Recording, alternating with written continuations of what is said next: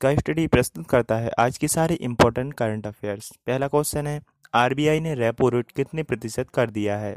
Answer है three point seven five percent भारतीय reserve bank ने कोविड नाइन्टीन प्रभाव को कम करने के लिए एल ए एफ़ के तहत रिवर्स रेपो रेट को चार प्रतिशत से घटाकर three point seven five percent करके कई उपायों की घोषणा की है, जबकि policy repo rate M S F दर और बैंक दर आरबीआई के सातवें द्विमासिक मौद्रिक नीति विवरण 2019-20 के अनुसार ही रहेगी।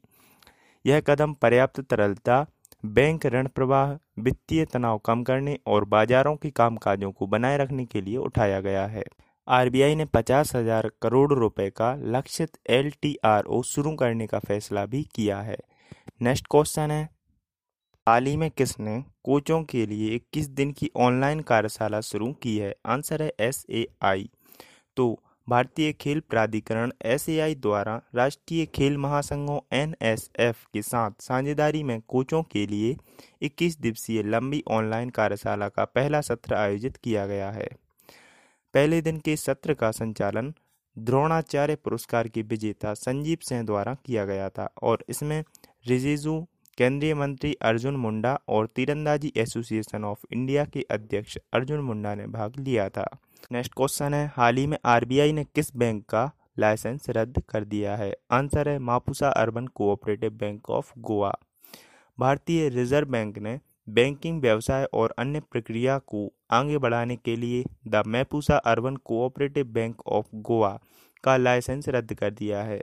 जैसा कि बैंकिंग विनियमन अधिनियम उन्नीस सौ उनचास की धारा पाँच ए और धारा छप्पन में परिभाषित है, जो 16 अप्रैल 2020 से प्रभावी होगा। लाइसेंस रद्द करने और परिसमापन कार्यवाही शुरू करने के साथ डीआईजीसी अधिनियम 1961 के अनुसार बैंक के जमाकर्ताओं को भुगतान करने की प्रक्रिया को तीव्र किया जाएगा। नेक्स्ट क्वेश्चन है, हाल ही में एमटीएनएल का अतिरिक्त प्रभार किसको मिला है? आंसर है, पी के प्रभार बीएसएनएल के अध्यक्ष और प्रबंध निदेशक पी के पुरवार ने महानगर टेलीफोन निगम लिमिटेड का अतिरिक्त प्रभार संभाला है। पुरवार ने जुलाई 2019 में बीएसएनएल के अध्यक्ष के रूप में पदभार ग्रहण किया था। 1990 बैच के भारतीय P and T account and finance service के अधिकारी पुरवार 30 जून 2025 को सेवानिवृत्त होंगे और एमटीएनएल के सुनील कुमार की जगह लेंगे।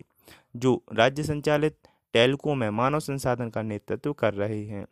यह पिछले छः वर्षों में तीसरी बार पुरवार को M T N L C M D का प्रभार दिया गया है। नेक्स्ट क्वेश्चन है, हाल ही में किसने भारी धातु आयनों का पता लगाने के लिए कॉम्पैक्ट सेंसर विकसित किया है?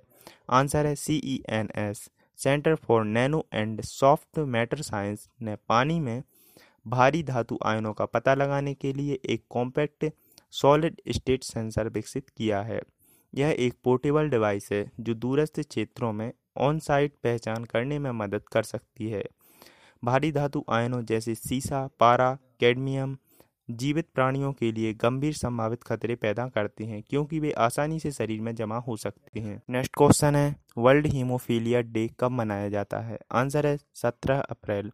विश्व हीमोफीलिया दिवस हर साल सत्रह अप्रैल को मनाया जाता है। सत्रह अप्रैल को फ्रैंक हैचनवेल का जन्मदिवस भी है, जो एक व्यवसायी हैं, जो गंभीर हीमोफीलिया के साथ पैदा हुए थे और जो वर्ल्ड फेडरेशन ऑफ़ हीमोफीलिया के संस्थापक भी थे।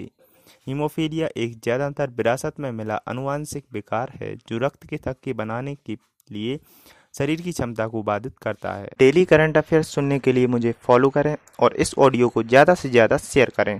स्टडी रिलेटेड कोई भी क्वेरी हो तो मुझे इंस्टाग्राम आईडी इसका स्टडी 72 पर डायरेक्ट मैसेज कर सकते हैं। कल फिर मिलेंगे नए करंट अफेयर्स के साथ।